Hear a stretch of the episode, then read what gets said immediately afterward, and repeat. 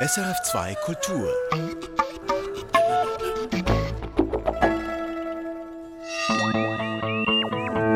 Wissenschaftsmagazin. Malaria. Ein neuer Impfstoff weckt große Hoffnungen. Regen. Wie schön wäre es, wenn wir ihn bestellen könnten. Im Nahen Osten macht man das. Kein Witz. Und dann noch dies. Wenn ich mit der Säge säge, wird es heiß. Ich spüre von Hand, ich bin durch den Knochen, jetzt bin ich in den Weichteilen. Knochenchirurgie ist eine blutige, ziemlich schweißtreibende Tätigkeit. Ein Roboter soll das ändern. Herzlich willkommen zum Wissenschaftsmagazin. Heute mit Christian von Burg. Malaria ist nach wie vor eine der schlimmsten Infektionskrankheiten. Jedes Jahr erkranken fast 230 Millionen Menschen an Malaria, die meisten in Afrika. Die Infektion fordert jedes Jahr über 400.000 Todesopfer. Zwei von drei Verstorbenen sind Kinder. Seit Jahrzehnten schon laufen Versuche, eine Impfung gegen Malaria zu entwickeln, insbesondere um die Kinder vor den Folgen einer Ansteckung schützen zu können. Bisher mit mäßigem Erfolg. Diese Woche aber nun wurden in Oxford die neuesten Resultate eines vielversprechenden Impfversuchs präsentiert. Meine Kollegin Irene Dietschi hat zugehört. Sie ist jetzt bei mir im Studio. Irene, wie gut sind die Resultate dieses neuesten Versuchs? Sie sind sehr gut. Sie versprechen nämlich über 75 Prozent Wirksamkeit. Das heißt, bei über drei Vierteln der geimpften Kinder hat der Wirkstoff R21 der Universität Oxford eine Immunantwort ausgelöst. Und die schützt offenbar nachhaltig vor der Infektion mit dem Malariaerreger. Und woher weiß man das? Diese neuesten Ergebnisse stammen aus einem Versuch mit 450 beteiligten Kleinkindern in Burkina Faso, die eine Boosterimpfung zwölf Monate nach der Grundimmunisierung bekommen haben. Diese gute Wirksamkeit von über 75 Prozent, also 77 Prozent um genau zu sein, die konnten die Forschenden schon früher ein erstes Mal zeigen. Die jetzigen Resultate bestätigen somit, dass der Schutz anhält mit einem Jahresbooster. Kann man das denn erklären? Warum funktioniert dieser neue Impfstoff so viel besser als die bisherigen, die getestet wurden? Es gibt unter diesen vielen bisherigen einen, der tatsächlich im Einsatz ist. Da ist jahrzehntelange Forschungsarbeit reingesteckt worden, auch von Schweizer Wissenschaftlern übrigens. Dieser Impfstoff, der funktioniert leider nicht so gut, wie man erhofft hatte. Trotzdem, auf diesem Wirkstoff konnten die Leute aus Oxford jetzt aufbauen. R21 funktioniert nämlich nach dem gleichen Prinzip. Die Impfung greift den Malariaerreger in einem frühen Stadium seines Lebenszyklus an, konkret bevor er in die menschliche Leber gelangt und sich dort im Körper festsetzen kann.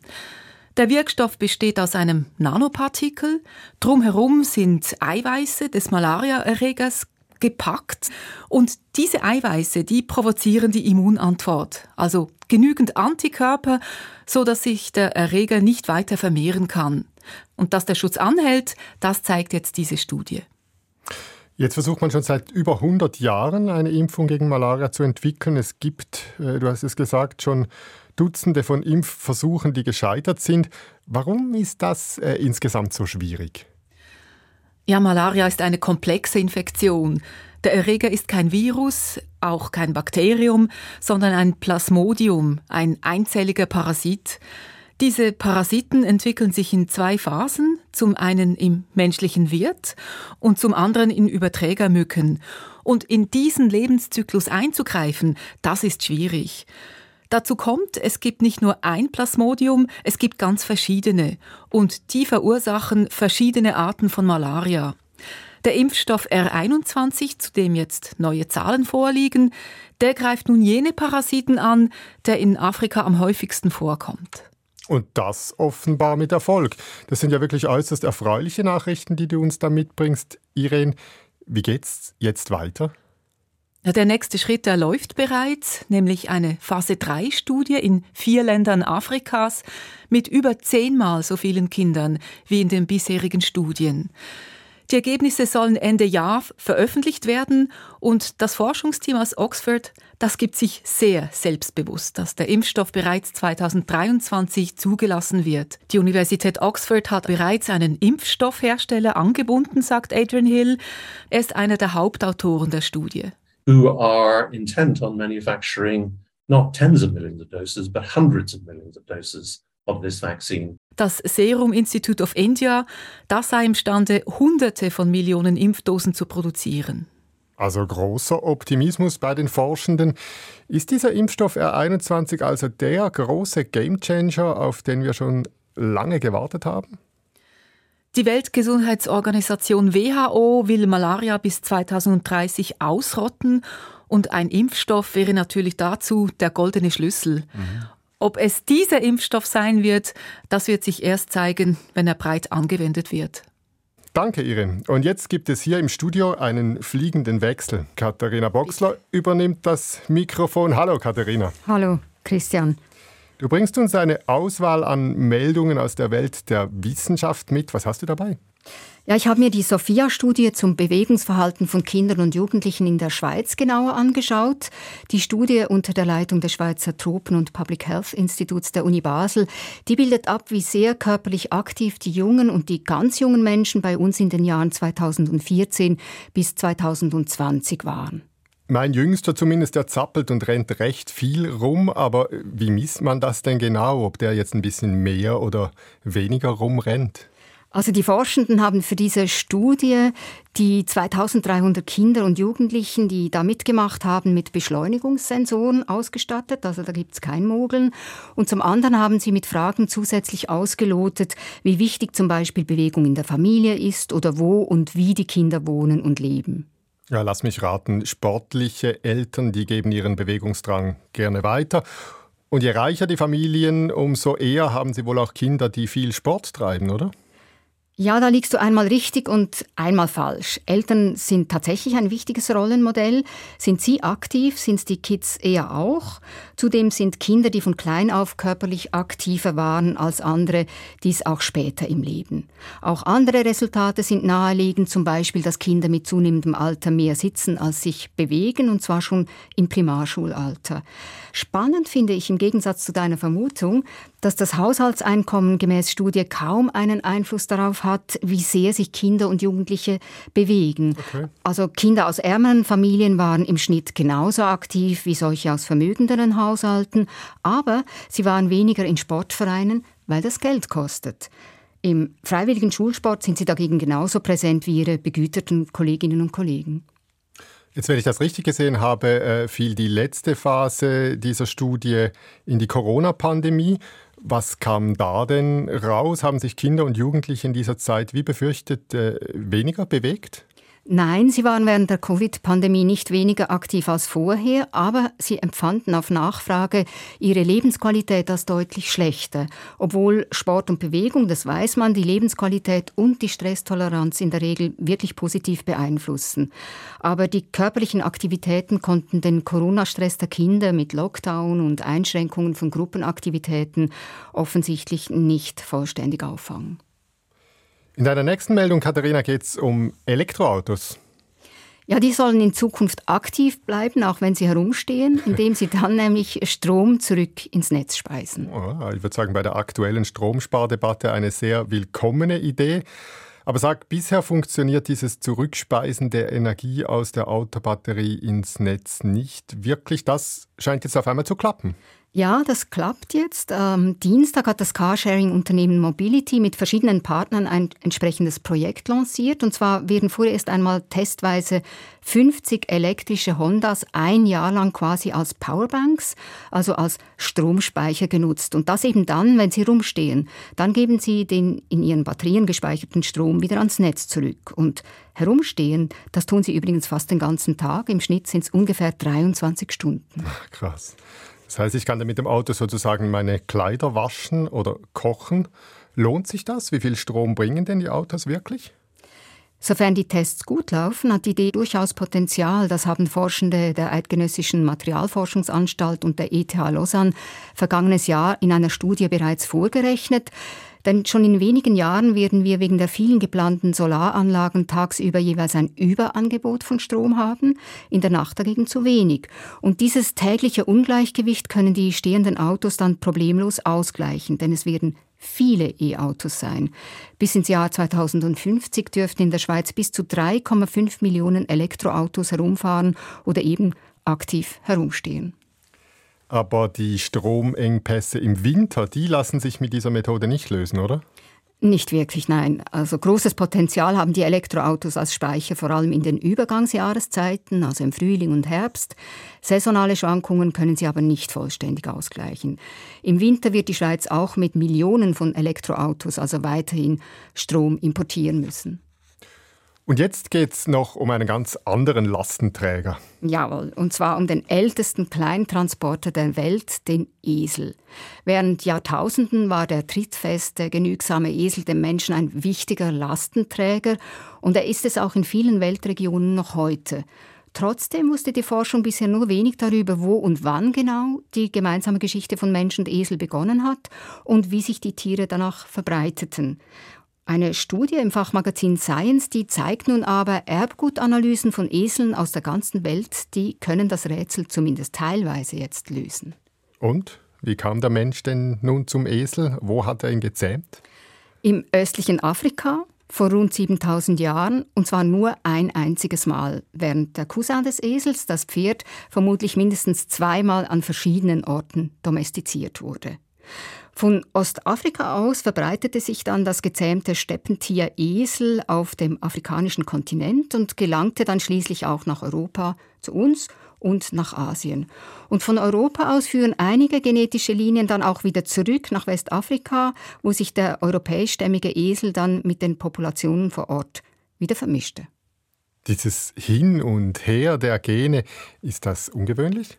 Nein, solche Rückvermischungen auch mit Wildtieren, die passieren immer wieder, auch beim Esel. Bei ihm war es sogar mehrmals der Fall, also von der Antike bis zum Mittelalter gab es immer wieder solche Vermischungen.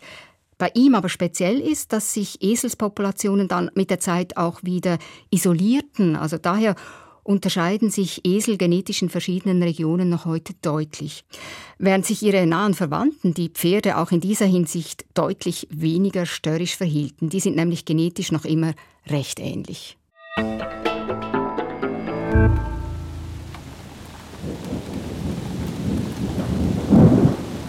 Regen machen, das ist ein uralter Menschheitstraum. Mindestens seit wir sesshaft geworden sind und damit abhängig von den Erträgen unserer Felder, wäre es ungemein praktisch, wir könnten selber Regen erzeugen. Insbesondere dort, wo die Niederschläge von Jahr zu Jahr stark schwanken, etwa im Nahen Osten oder auf der arabischen Halbinsel. Und tatsächlich ist genau in dieser Weltregion seit einigen Jahren ein besonderer Wettlauf im Gange. Der Wettlauf darum, wer es schafft, die wenigen Wolken am Himmel möglichst über dem eigenen Land ausregnen zu lassen. Katrin Kapretz berichtet über das Animpfen der Wolken, das Cloud Seeding, wie die moderne Technik des Wettermachens genannt wird. Israel beschäftigt sich mit am längsten mit dem Ziel, Regen machen zu können. Der Grund? Regenfälle sind notorisch unzuverlässig in der Region des Nahen Ostens, sagt Pinchas Alpert, emeritierter Professor für Atmosphärenforschung an der Universität Tel Aviv the difference between the years in this region of the Middle East is so large from year to year. Die Menge an Regen schwanke von Jahr zu Jahr enorm. Doch die Felder und Äcker und auch der See Genezareth, das wichtigste Süßwasserreservoir in der Region, leiden in trockenen Jahren. Daher startete schon die Regierung des noch jungen Israels Anfang der 1960er Jahre erste Versuche, um Wolken künstlich zum Regnen zu bringen. I remember it as a, as a child. It was 50 years ago already. Pinchas Alpert war damals noch ein Junge. Er erinnert sich gut an diese ersten Versuche. Später studierte er Mathematik, Physik und die ganz neue Disziplin Informatik und machte seinen Doktor beim Leiter der ersten systematischen Cloud-Seeding-Experimente in Israel. Für solche Experimente werden ganz feine Partikel in die Wolken gesprüht, meistens das Salz Silberjodid. Was dann passiert, erklärt Ulrike Lohmann, Professorin für Atmosphärenphysik an der ETH Zürich. Und Silberjodid führt dazu, dass einige Wolkentröpfchen gefrieren und sich Eiskristalle bilden.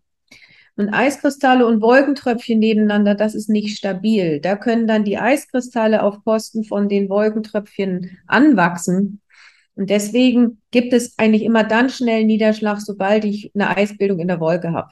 Der Vorteil von Silberjodid, an den kleinen Kristallen lagert sich bereits bei wenigen Grad unter Null Eis an. Und? Silberjodid lässt sich recht einfach von der Drohne aus oder vom Flugzeug aus in die Wolke einbringen. Genau das, Versprühen von Silberjodid in Wolken, die sich entlang der Küste bildeten, geschah in Israel ab Mitte der 1970er Jahre regelmäßig.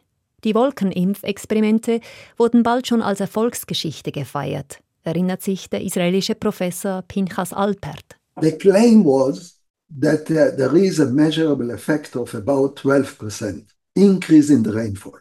Etwa 12 Prozent mehr Niederschlag, so die Auswertung der systematischen Experimente, konnten durch das Animpfen von Wolken gewonnen werden. 12 Prozent, eine gewichtige Menge an Wasser für ein Land, das zur Hälfte aus Wüste und Steppe besteht. Doch über die Jahre kamen Zweifel auf, auch bei Pinchas Alpert, mittlerweile Professor an der Universität Tel Aviv. Er nahm die Daten seines Doktorvaters nochmals genau unter die Lupe und stellte fest, we see a clear preference for systems which are generating more rainfall. Die Wolkenimpfexperimente waren häufiger an solchen Tagen gemacht worden, an denen es wahrscheinlich ohnehin geregnet hätte. Sprich, Pinchas Alpert entkräftete den Beweis, dass die Wolkenimpfexperimente tatsächlich zu mehr Regen führen.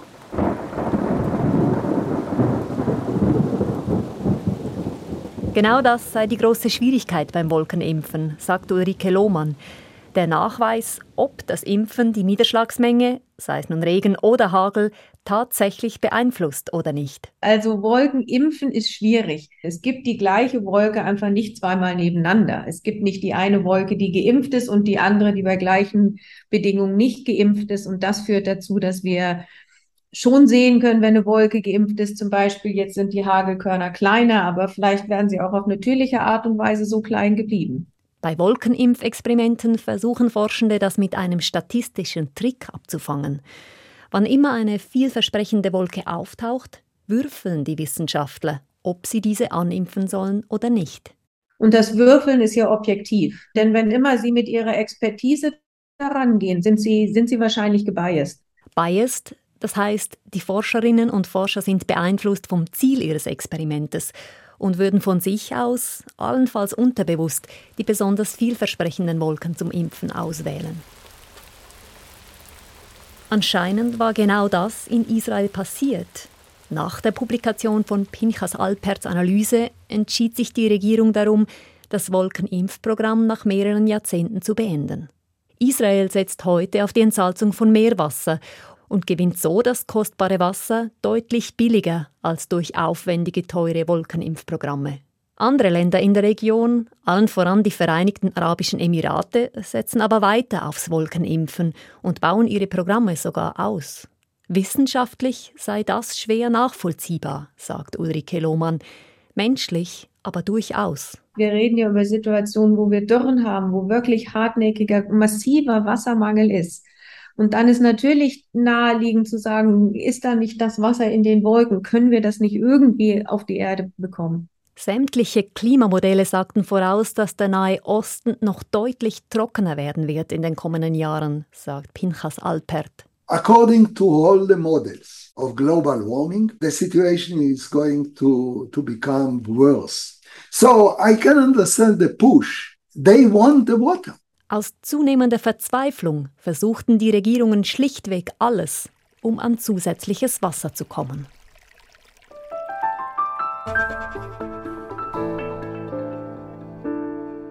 Roboter sind auch in den Operationssälen unterdessen weit verbreitet. Zur Entfernung der Prostata zum Beispiel oder der Gebärmutter kommen in den Schweizer Spitälern etwa 30 sogenannte Da Vinci-Robotersysteme zum Einsatz. Sie operieren nicht selbstständig, unterstützen die Chirurginnen und Chirurgen aber, indem sie ihnen eine noch ruhigere Hand ermöglichen und einen genaueren Blick auf die operierte Stelle.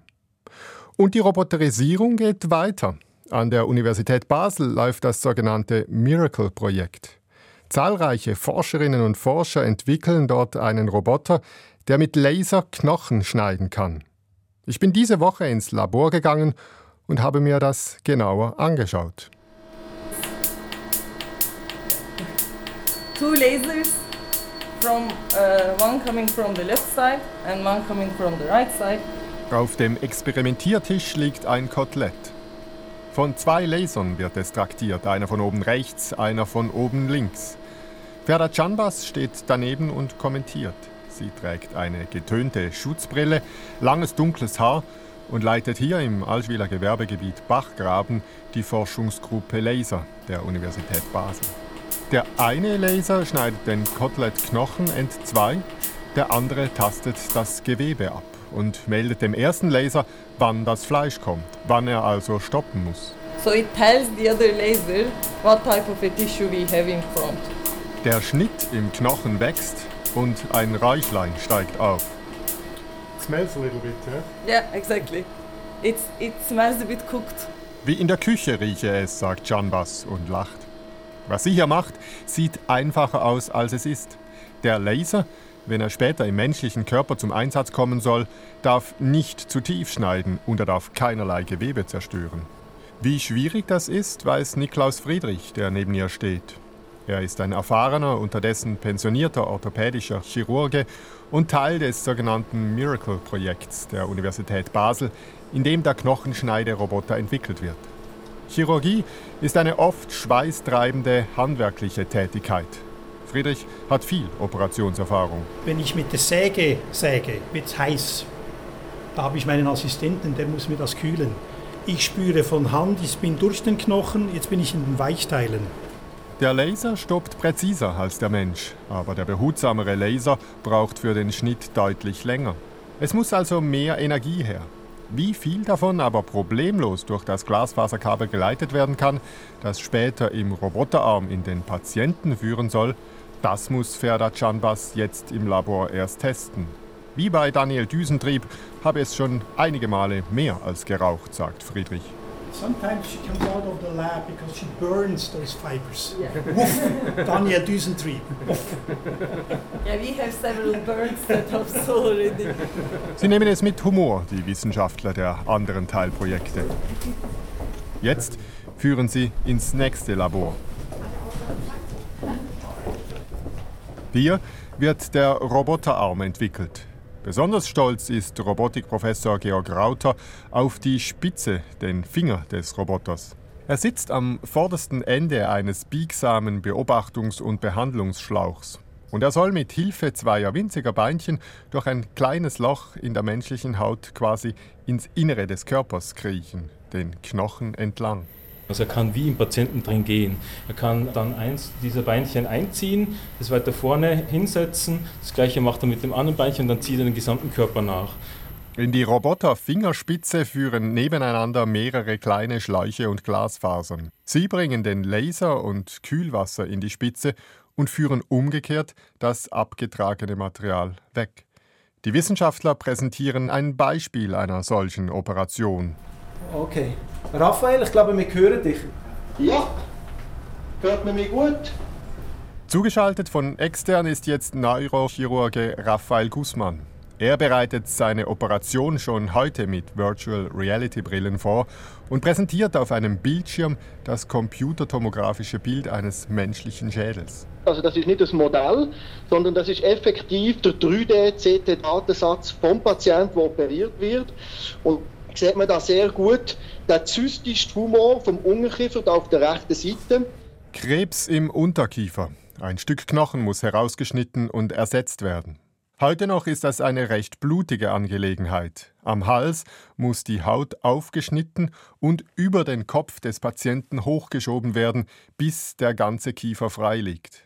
Künftig mit dem Roboter wollen die Chirurgen durch den Mundraum zum Kiefer gelangen, erklärt Gesichtschirurge Florian Thieringer, ebenfalls vom Universitätsspital Basel.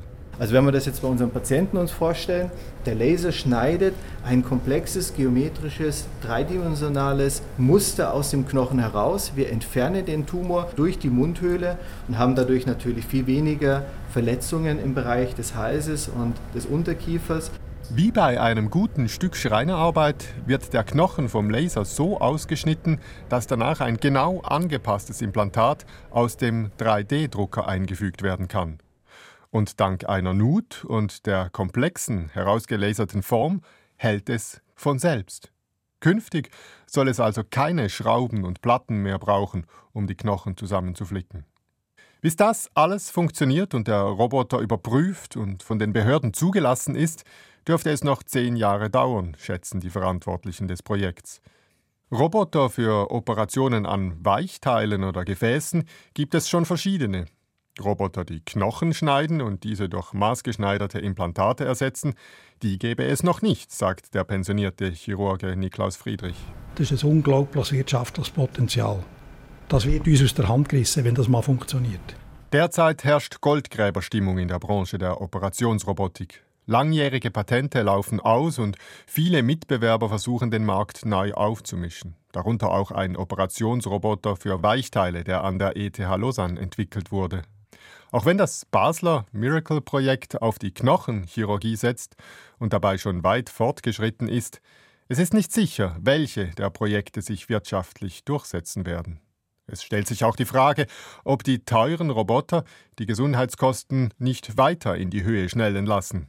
Klar seien Roboter und auch maßgeschneiderte Implantate teuer, sagt Florian Thieringer. Aber uns gibt es jetzt eine ganz neue Möglichkeit der Versorgung unserer Patienten. Die Patienten sind kürzer im Spital und können früher wieder ins Arbeitsleben zurückkehren, ohne Beschwerden, ohne große, lange Reha-Aufenthalte, idealerweise. Unter dem Strich, so seine Hoffnung, werde der Einsatz der Roboter so nicht wesentlich teurer als die bisherige Knochenchirurgie wo weiterhin Sägen, Bohrer und Meißel zum Einsatz kommen.